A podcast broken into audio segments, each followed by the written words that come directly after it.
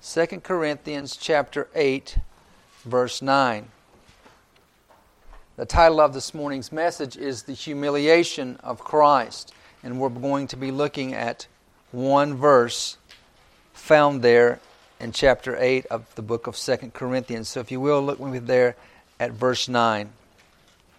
For you know the grace of our Lord Jesus Christ, that though he was rich, yet for your sake he became poor, so that you, through his poverty, might become rich. Now, the eighth chapter of Second Corinthians is, is not about the person and work of Jesus Christ. It's not, uh, it's not a theological passage in terms of addressing the, uh, the deity of Christ, the being of Christ, the incarnation of Christ, the work of Christ, the ministry of Christ, his earthly ministry, his ascension to the cross, his resurrection from the dead, his virgin birth. But encapsulated in this chapter is a beautiful picture of his self giving. Now, the chapter itself speaks of that in terms of, of uh, a didactic passage for, uh, for the Christian life concerning our giving. Our giving to the work of the ministry, our giving to uh, other brothers and sisters in need, um, our handling of our finances in a general sense. Uh, chapter, chapter 8 here of 2 Corinthians is really dealing with that. It's, it's, a, it's a, a, chapter that deals with our, our financial matters. But wedged in this chapter is a little snapshot, a little glimpse of the self giving of our Savior, Jesus Christ. And we have found here a robust theology in and all of itself, self contained right here in this one verse. And so, although the chapter uh, speaks to something else in a larger picture, we have this beautiful reality of the self giving of Christ.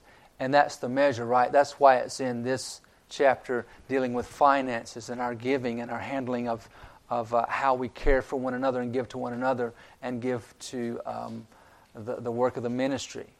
It sets the standard. It's, this is why this little picture of Christ self giving is here in this context, because that's the motivation of the Christian heart, right? We're to, we're to uh, uh, imitate Christ in that regard. In other words, the mark of love is really self giving. Self giving here is said in Scripture as the standard bearer, the mark by which we uh, determine love. How do, you address, how do you address love? How do you assess love? By self giving. So this morning, as we stand here, gathered here before a holy God, justified, those of us who are in Christ, gathered here as uh, the people of Word of Grace Baptist Church, we stand here this morning justified by the grace of Christ, our sins washed away by the atoning blood of Jesus Christ. And as we do so, we ponder so great a salvation.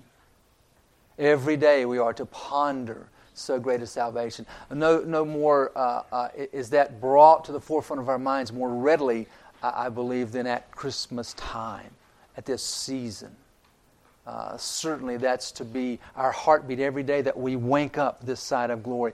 But certainly, Christmas time brings that reality to bear on us that we're to ponder that Christ would come down and save the likes of us. So let's consider the reality of Christ starting so high and humbling himself to become one of us no one ever started so high and descended as low as the Lord Jesus Christ. There is no comparison in any conscious state of being in, in our existence on this terrestrial ball. No one ever started so high and descended so low as Christ. No one ever left such wealth and took on such poverty as did Christ and taking on human flesh. And no one ever was so spiritually impoverished and became so spiritually rich as the one who is redeemed through the atoning work of Jesus Christ. There is no greater treasure, there is no greater wealth.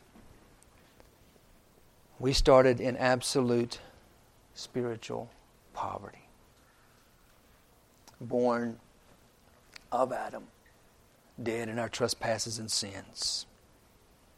And now we have become joint heirs with Jesus Christ. God, a very God. The unique God man, King of kings, Lord of lords. And we have become recipients of his amazing grace. There is no greater gift, there is no greater reality of self giving that God, a very God, would condescend to the likes of us that we might now be recipients of his salvation. So I want you to notice three truths here in these verses, or in this verse the wealth of Christ, the impoverishment of Christ, and the offering of Christ. First, I invite you to look with me at the wealth of Christ. Let's read there the first part of verse 9. For you know the grace of our Lord Jesus Christ, that though he was rich, now, yes, Christ has ownership over all of our finances. That's true. We're stewards of all that He has uh, uh, uh, given to us. So, He is the owner of our finances. We have the, our financial resources are, are just that. They're resources that have been on loan to us by our God. But this passage is not addressing the financial reality of His ownership over our resources, over our financial resources at this point in the text. The point here is his spiritual riches, the riches of his personhood, the glory of who he is, the wealth and majesty and splendor of his attributes, his very character. That's what's being addressed here when we say, when the text tells us that he was rich. He was spiritually rich. The eternal majesty of his character is being expressed here. So Christ is infinitely rich because he is the second person of the triune Godhead. He is infinitely rich in majesty, splendor, glory. Colossians 1:16 puts it this way: for by him all things were created, both in the heavens and on the earth, visible and invisible, whether thrones or dominions or rulers or authorities. All things have been created through him and for him. So part of his splendor is creation itself. As we sit here, we sit here as created beings in his creation. That is an overflow, an expression of His self worth and majesty, just a creative impulse that flows out of the, of the beauty and majesty and splendor of His very being. Creation itself is a rich reality of His attribute. He, his riches includes all of creation. Now, um, I was running, yes, yes, you got that right. I was running the other week, and I was a little late in my uh, scheduled running. That happens a few times throughout the week. And so it was, it was a nice, bright night, and I was leaving my neighborhood, so you have to kind of ascend out of my neighborhood, which is a, a dip, and ascend out to the backside of the neighborhood, and there's a nice little stretch across the, the backside of my neighborhood. And as, as, I was, as I was kind of warming up and kind of getting started into the jog, I was going through there, just kind of enjoying all the beauty. It was quiet. And you know, the nativity scenes will be sitting out in people's yards. So I was kind of just enjoying that. And I came across one that was, uh, it was a wooden carved out nativity scene. And it had the light, you know how they put the light out front and something that was shine right on. So was beautiful. I just captured it just, just perfectly. The, the shadows were perfect. And so it was a nice, beautiful shot. And as I looked there, my eyes just lifted. And there's a, there's a tree line behind the house. And along, right along the tree line there, the, the starry sky was beautiful. It was just brilliant. And so I could see Polaris. I could see, I could see Ursa Minor. I could see Ursa Major. I could see Cassiopeia right there, just all stringing together. And it just hit me that moment, that beautiful little, little picture that I got that night as I was beginning to labor through my run. There's a nativity scene. And then there's this beauty of creation.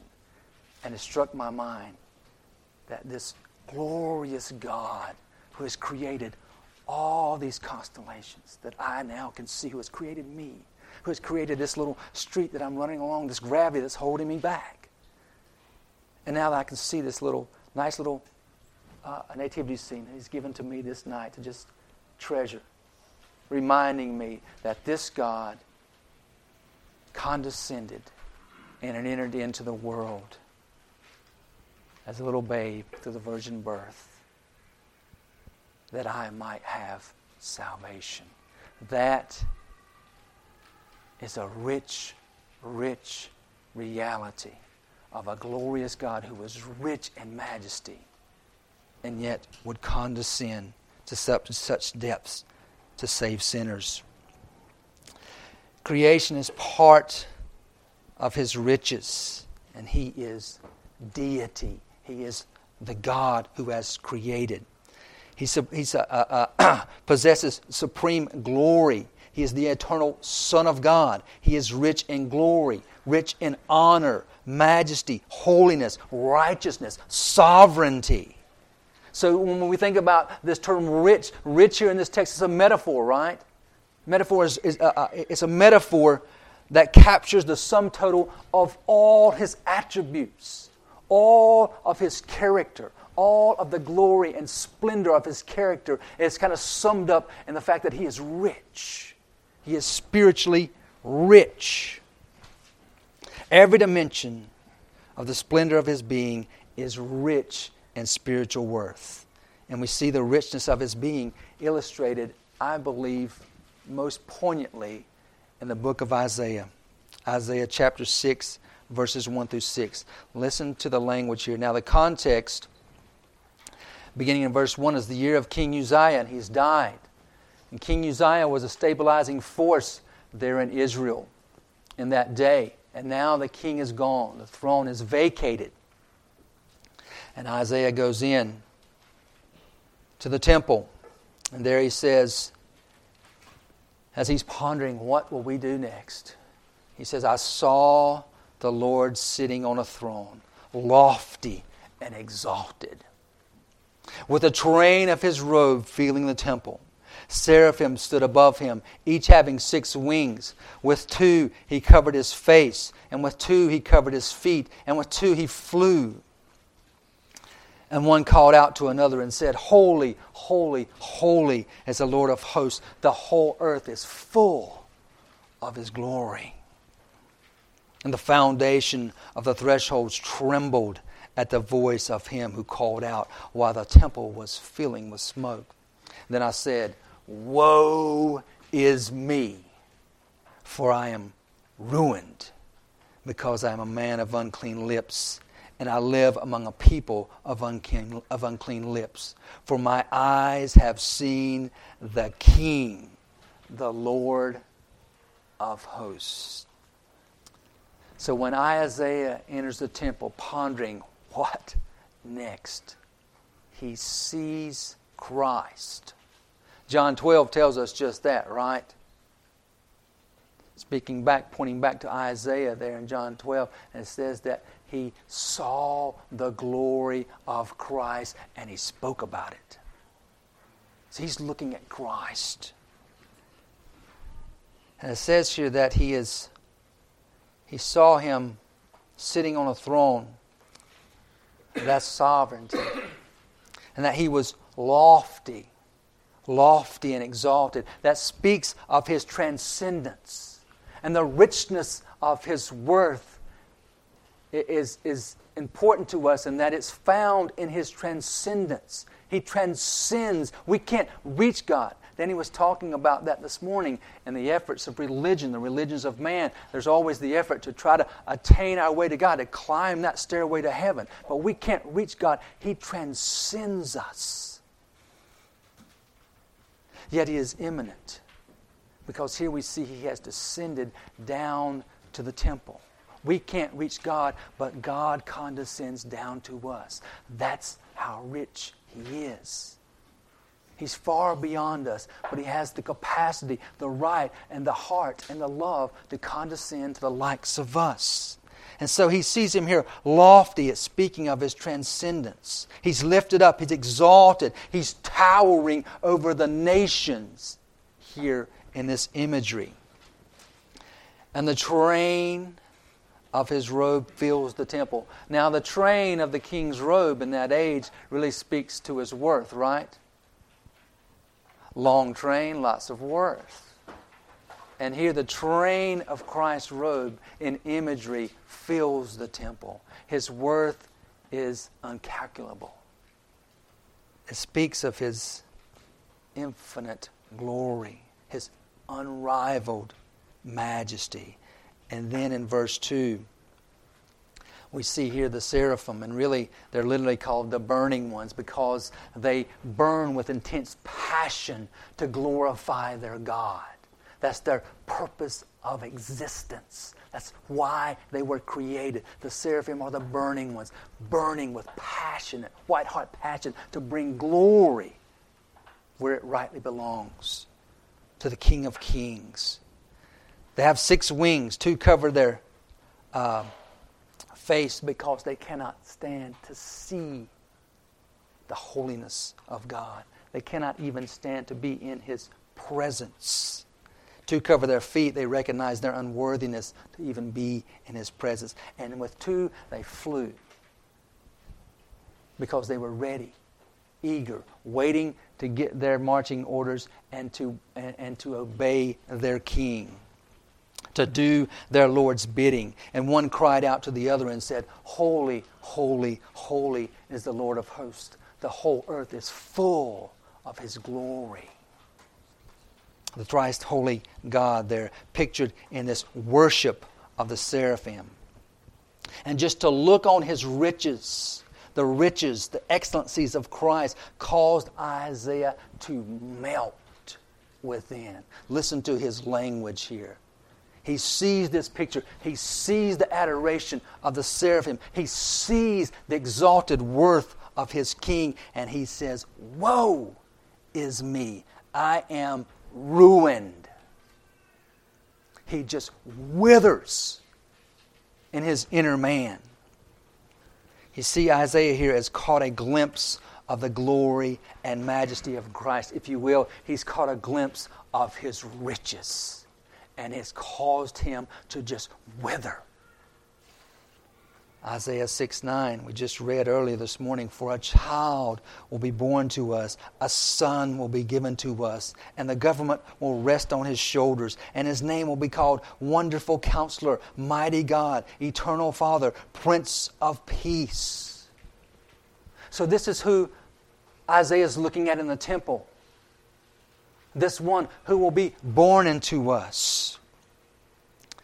And he will be called Wonderful Counselor because he is rich in wisdom. He is rich in knowledge, rich in understanding. He is the giver of perfect truth in all situations, all the time, every time.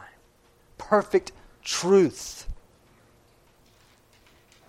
He will be called Mighty God because he is rich indeed.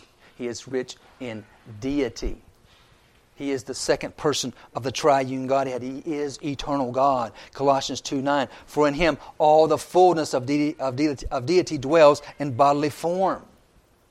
And he will be called Eternal Father. That is to say, he will be eternally a father, a perfect father figure to his people because he is rich in love and mercy, rich in grace, and fatherly love will flow to his children infinite with infinite wealth and majesty. And he is the Prince of Peace. He is rich in peace. He fills his people with the peace of God that passes all understanding. No matter the circumstances, no matter the struggles of life, no matter the issues that we face, He is the Prince of Peace. And He gives us peace that passes all understanding. And He is rich in salvation and that He brings us into a relationship of peace with our God. Most importantly, He declares us right before a holy God. And he does this through the accomplishment of his cross. He is the giver of peace in every circumstance of our lives. But what superintends that is the reality that he grants us peace with God.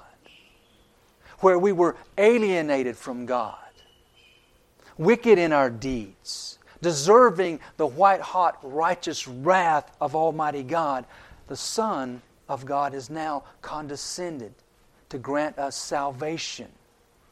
He has taken our sin upon His body there on the cross, bearing our sin debt before holy God and imputing His righteousness earned under the law into our account, thereby, thereby making us justified before a holy God, thereby making us right in right relationship with holy God, thereby making peace between sinful man and holy God.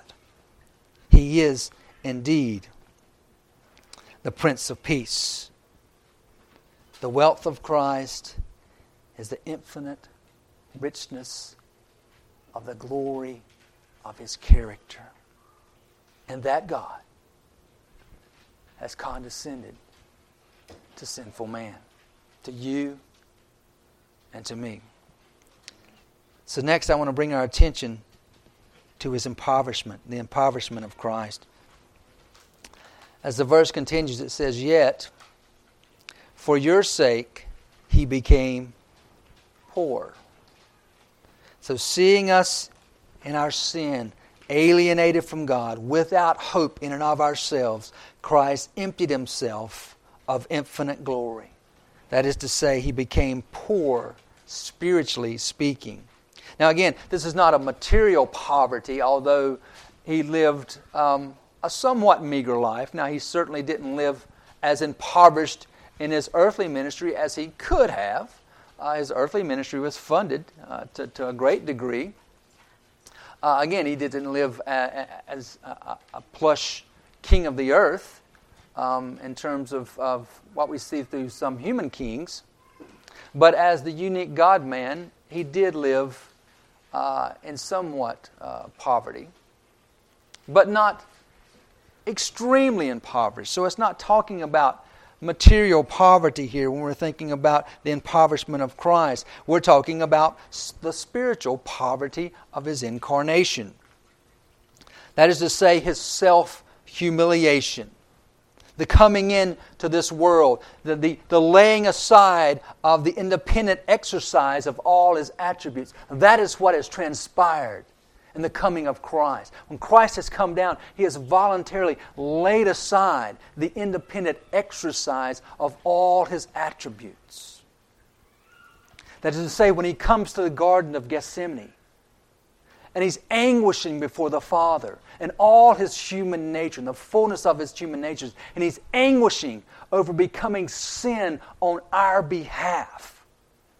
And he's begging in all the human capacity that he has if there's some way, although in his human conscious mind, knowing there is no other way, if there was some way, it's just an emotional anguish. If there were some way that this cup could pass from me, Oh, the thought of that in my human capacity.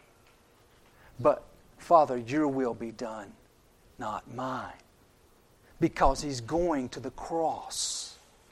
And there, the white hot righteous wrath of God the Father will be poured out on him fully for every sin of every believer in Christ. Every sin that we've ever committed or will commit will be eternally poured out on our Savior, or was eternally poured out on our Savior at the cross. Eternally speaking, every sin that you and I commit, the Father's wrath for that sin is eternally poured out on the Son at the cross everyone. And there he bears the sin debt of his people and imputes his righteousness into their account that he is earned under the law, born a virgin, born under the law. So he has lived perfectly under the law of God and imputes that perfect, righteous life into our account that we stand now declared justified before a holy God, leaving God the just in that he will not overlook sin. He will punish all sin and the justifier of those who are in Christ. So you see here, when that transpired, the reality is he could have called down legions of angels to come to his rescue. He could have. And he had every right to. It was his, it was his uh, uh, uh, right. He had the prerogative to do so. Every right. And he voluntarily laid the exercise of those attributes aside. They were veiled, if you will, they were covered. So, although he had access to do so, he chose otherwise. He came by a virgin birth in the form of a bondservant. That was why he came. But when the fullness of time came, he was sent forth. Uh, uh excuse me, God sent forth his son, born of a woman, born under the law. So he makes himself a bondservant to the law, that there he will live perfectly under the law, so that his life, his perfect life, can be credited to us. So why the virgin birth? Why the, why the virgin birth? Because there, the Son of God becomes fully man. And that the Holy Spirit of God bursts uh, uh, uh, the, the, Christ into the Virgin uh, Mary, into her womb. So there he's fully man, but fully man without taking on the sin debt of Adam. So there he can become fully man, identify with humanity, and yet live a perfect life under the law, that his righteousness can be imputed to our account, so that we may have the forgiveness and hope of salvation born about through the atoning work of Jesus Christ on our behalf. He came as a bondservant. Hebrews 2 7 and 9 says this Speaking of the Christ and God the Father's uh, sending him, you have made him for a little while, that is the Christ, for a little while lower than the angels. You have crowned him with glory and honor, and you have appointed him over the works of your hands. You have put all things in subjection under his feet. For in subjection all things to him for in subjecting all things to him, he left nothing that is not subjected to him. But now we do not see all the things subjected to him. It's not evident to us now. He's taken on flesh. He has all the fullness of his attributes at his fingertips. All the fullness of the glory of heaven are at his fingertips. But he has chosen to veil them, he has chosen to lay them aside for his ministry among men. Philippians 2 6, speaking of Christ, who, although he existed in the form of God, did not regard equality with God a thing to be grasped. That is the height of impoverishment. That is the height of self giving. That holy God would condescend to us in such a manner. He didn't regard equality with God a thing to be grasped. Now, uh, uh, Jehovah's Witnesses will come to my door and they'll, they'll turn to this verse in Scripture and say, See? See there? He didn't, he didn't see equality with God a thing to be grasped. He's not God, He's the first creation of God. Well, funny, in context there, that language is talking about uh, humility. And let me tell you this one thing I know for any creature to not claim equality with God is not humility. That's expected. We don't have the right to claim equality with God because we're not God. There's nothing, hum- there's nothing uh, humbling about that. But why this is in a context of humility is because He is God. And He laid aside His prerogative to use every aspect of His attributes to take on flesh and to go to the cross and make atonement for his people. Now, he did not give up his deity. Let's stay on track here. That is not what has happened in his incarnation. He did not give up his deity, he did not give up his glory. He willingly veiled his glory. Those are two different things. None of his glory has been given up, it's just been veiled, it's been voluntarily put aside. He remained holy God the entire time he was here on earth, but he voluntarily chose not to exercise all his privileges, all his prerogative that, man, that remained with him as God. That's what's transpired in the incarnation. Now, he never uh, divested himself of deity, but he became so very poor, spiritually impoverished, that he took on human weakness, human frailty, and human limitation. And all of his earthly ministry, we see this. We see he thirsts, we see he hungers, we see he gets tired, we see he anguishes. We see the height of that in the garden, where he anguishes with what's going to transpire in his real human life in real space and time. And then he ascends the cross and suffers all the physical anguish and pain, but more profoundly suffers the righteous wrath of God being poured out on the Holy One, where he becomes sin for us that we might be declared righteous before God.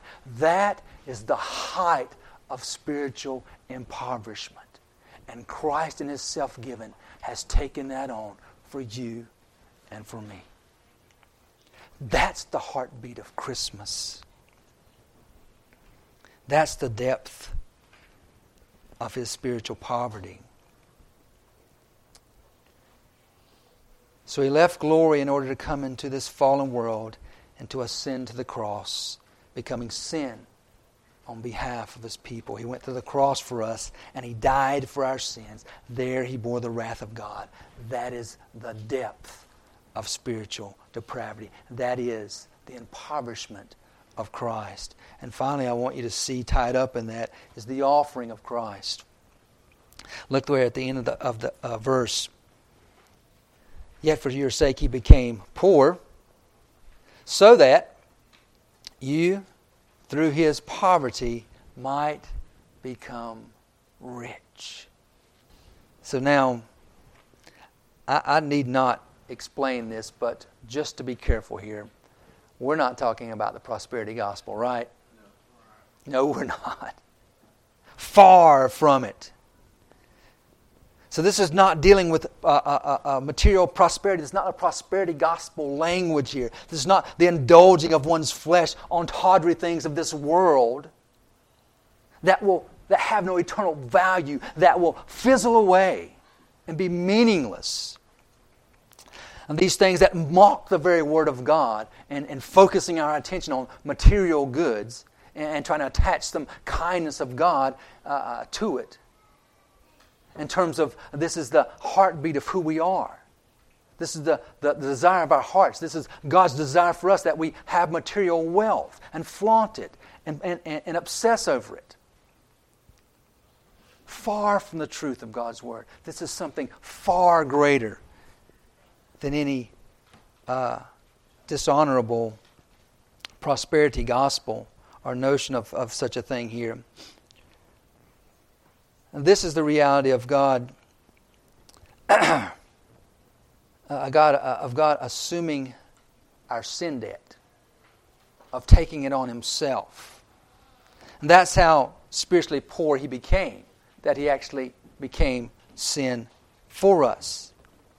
So He paid our penalty, the penalty of our sin debt and he imputed the riches of his righteousness to us. That's the great exchange. And there is no greater exchange here. This is not an exchange of his emptying himself or divesting himself of the willful exercise of all his attributes as he takes on human flesh, so that he might grant us a few trinkets of gold or silver to obsess upon in the frailties of this world. No, he's divested himself of the exercise, the full exercise of all his attributes for the purpose of becoming sin on our behalf, that he might impute his righteous life into our account. They're making that great exchange on the cross of Calvary. There, in his spiritual impoverishment, um, paying our sin debt, bearing our sin debt before holy God, and imputing His righteousness into our account.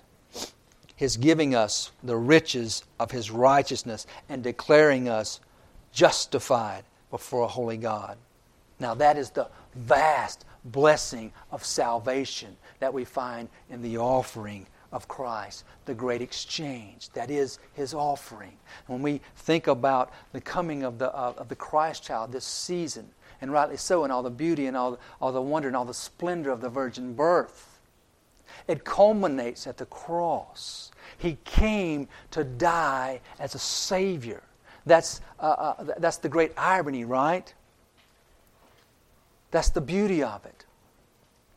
The small child, the virgin, uh, the virgin birth, came for the purpose of dying as Savior on the cross. That there he might justify his people before a holy God. It's Ephesians 1 3. The Lord Jesus Christ, who has blessed us with every spiritual blessing in the heavenly places in Christ. That's his offering. His offering is a blessing to us, a blessing of every spiritual blessing in the heavenly places in Christ. Now, can, can we try to take on what and try to fathom and try to ponder exactly all that that means? I mean, we have all eternity to work on this, to try to begin to wrap our minds around the fullness of that reality. But let's just, let's just for this morning start at a few basic, uh, I, uh, uh, uh, just address a few basic realities. That's enough to just hang our hat on and, and rejoice and praise Him till, till He comes for us. So, what has happened here in this vast blessing of salvation? Well, He has atoned for us. He has atoned for us. As he is, Christ has satisfied divine justice through his sufferings and death on the cross on our behalf. He has atoned for us. He has justified us. That is to say, He has forgiven us and He treats us as if we have never sinned. Amen, somebody? What can we do with that? What can you do with such a Savior? Just from the time I got up this morning until I came here, I can't ponder that kind of grace. He treats me as if I do not sin. That's our relationship. And He sanctified us. He sanctified us. He's made us holy in heart and conduct. We talked about that this morning. You know, what, uh, what's the evidence uh, of a, a, genuine Christianity? There's lots of prof- people that profess Christianity. What's the evidence? What's the changed life? And we talked about that even some of the externals can still be there, be present. But the reality is, God sanctifies us. Those whom He has saved, He sanctifies. Now, there is the, the, the both and, the now and not yet. Uh, we're saved and we're continuing to be saved until Christ comes for us. Those both are true two realities that we hold uh, theologically. So there's, a, there's an ongoing sanctification process. We're growing and maturing in our faith. But all that while, He has made us, we are acting as those who have been made holy in heart and conduct. So it's not just the externals, there's the heart change, there's the heart transplant, there's the heart being, the old heart of stone being taken out and the heart of flesh being put in. There's the transformed life. That's what He does for us. That's His offering. We're atoned for. We're justified. We're sanctified. We're set apart from this fallen world. We're set apart unto Him. 1 Peter 1 4. The Lord Jesus Christ, who has blessed us with every spiritual blessing in the heavenly places in Christ. 2 Peter 1 4. Partakers of the divine nature. We're set apart for we're set apart in Him and we're set apart as divine, partakers of the divine. We're partakers of the divine nature. We're given the Holy Spirit. The Holy Spirit indwells us. We're given a new heart. We have a heart transplant, we're given a new mind. What mind is that? The mind of Christ. If you sit here as a blood bought follower of Jesus Christ, you have the mind of Christ as you go forth, and the, and the things of this world hit you, and the, and the circumstances and the situations hit you in life. In every situation, in every circumstance, in every need, in every discouragement, You have the mind of Christ. You have the indwelling spirit residing within you. God Almighty has taken up residence within you. The Holy Spirit indwells you, leading you, and encouraging you, and strengthening you in your Christian walk in this life. You have a new heart that beats for the glory of God. That's the offering of Christ on your behalf. And you have a glorious future. Amen. You have a glorious future leading to eternal glory in heaven. And in heaven, you're co heirs with Christ. Literally, you're co heirs with Christ at the point of your conversion. And in heaven, it's just lived out in a glorious state that's ever more increasingly glorious and free from the struggle of sin. And your inheritance there is Christ Himself. Do you see that? Oh, we talk about the glorious things that will be in heaven, and, they, and they'll be there, and they'll be glorious. But they will not be central to you.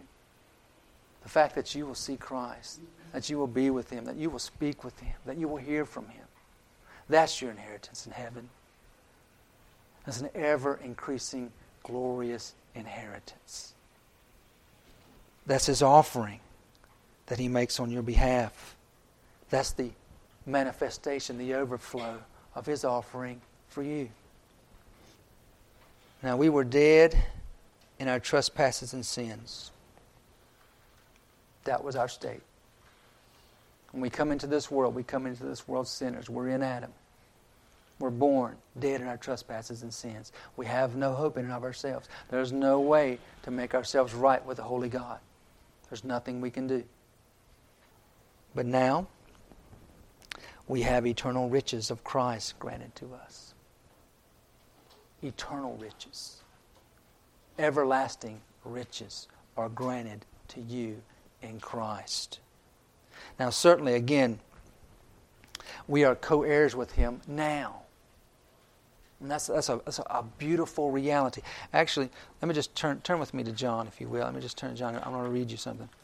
Or, um, I'm sorry, not John, Romans. Listen to this Romans 5.17. For if by the transgression of the one, that's Adam, death reigned through the one, much more those who receive the abundance of grace and of the gift of righteousness will reign in life through the one, Jesus Christ. So you're reigning with Him. You're a co heir with Christ, and He is your promised inheritance. You're not only a co heir with Christ, He is your very promised inheritance that is fulfilled uh, infinitely, gloriously fulfilled in heaven. Where there you'll continually, over and over and over, be given capacity to know Him and love Him and adore Him and worship Him all the more. When you think you've just run out of capacity to, to, to give Him glory, He gives you capacity to praise Him all the more. That is your future hope. That is your future inheritance. So I say to you this morning, we are richer than the kings, the richest kings of this world, right here in this building in this little place, right here in this little corner of the world, Wilkesboro, North Carolina, sitting in this little building. If you're here and you are in Christ, you are richer than the richest kings of this world. For your Savior, the Lord Jesus Christ, has emptied himself and he has condescended to this world and He has done so for you. He has left the riches of glory, laid aside the, the full exercise of His attributes, taken on human flesh and frailty and weakness, and bore the white hot, righteous wrath of the Father at the cross on your behalf to make offering for you, the offering of Himself that you might be justified before a holy God. If you're here this morning in Christ, you are richer than any king that's ever walked the face of this earth. Far, far richer. Your sin your sin struggle, it can't separate you from your inheritance. Your discouragement, your difficulties, your failures, your frailty, your doubt, your discouragement, your uncertainty, your impulsiveness, your weakness, none of that can separate you from your inheritance in Christ. All of those things, all your needs, all your discouragement, all of it has been overcome with the riches of Christ that have been imputed into your account. He becomes one with us. He lived perfectly under the law. He kept the law, and now He imputes His righteousness to us. He ascended the cross to make us recipients of His vast inheritance. So, this morning, as we ponder the riches of Christ, the impoverishment of Christ, and the offering of Christ, this Christmas season, I ask you to do just that. That's the application. You meditate on just that. How rich is he? And how poor did he become? How rich have we become in Christ? There's you some Christmas pondering. How rich he is, how rich he is, and how poor he became and how rich you are in Christ. You are the most blessed people on this planet. Sitting right here this morning. If you are here in Christ, you are the most blessed people on this planet. What a Savior. How could God condescend to the likes of us? What a Savior. No one is more blessed than those who are found in the grace and forgiveness of Christ alone. If that is you this morning, praise Him and ponder the richness and the impoverishment and the offering of Christ. If you're here this morning, you're outside of Christ, that's your hope. There is no other hope in this world. There's one hope, and it's the glorious Savior. And this season is when we really hone in on that reality that God Almighty really came down and made a way that sinful man can be made right with holy God. That's your hope. How do you, how do you access the riches of Christ? Well, you confess your sin. You confess your, your, your, uh, your frailty, your sin, uh, your, your separation from a holy God, and your need for a Savior. And you take the empty hand of faith and lay hold of forgiveness and hope that is offered in Christ. That's the beauty of the Christmas season. Of the Christmas season, a Savior has come. Let's pray together. Gracious Father, we thank you for uh, this little verse here. It's wedged into this, this chapter about giving, Christian giving. And oh, our Savior is the ultimate example. But far beyond that, He is indeed a Savior. And there is none like Christ. And so we, we thank you this morning that um, that you and your infinite sovereignty have chosen to glorify yourself through the salvation of sinners and the person and work of Jesus Christ. We thank you that um, the Son, who was rich in all majesty, having all of heaven at his disposal, has chosen to come down, wrap himself in the flesh, and ascend the cross to there via, die a vicarious death on behalf of his people, that we might be declared righteous in Christ, our sins forgiven, and made, and made justified, declared holy before a holy God. That we might have the fullest of all inheritances, that is, the inheritance of Christ, that is everlasting, granted to us by your sovereign grace. What a Savior, what a God. Thank you we praise you in Christ's name. We thank you for the virgin birth of our dear Savior, that of the sin of the cross, that we might have hope and salvation. We thank you in Christ's name. Amen.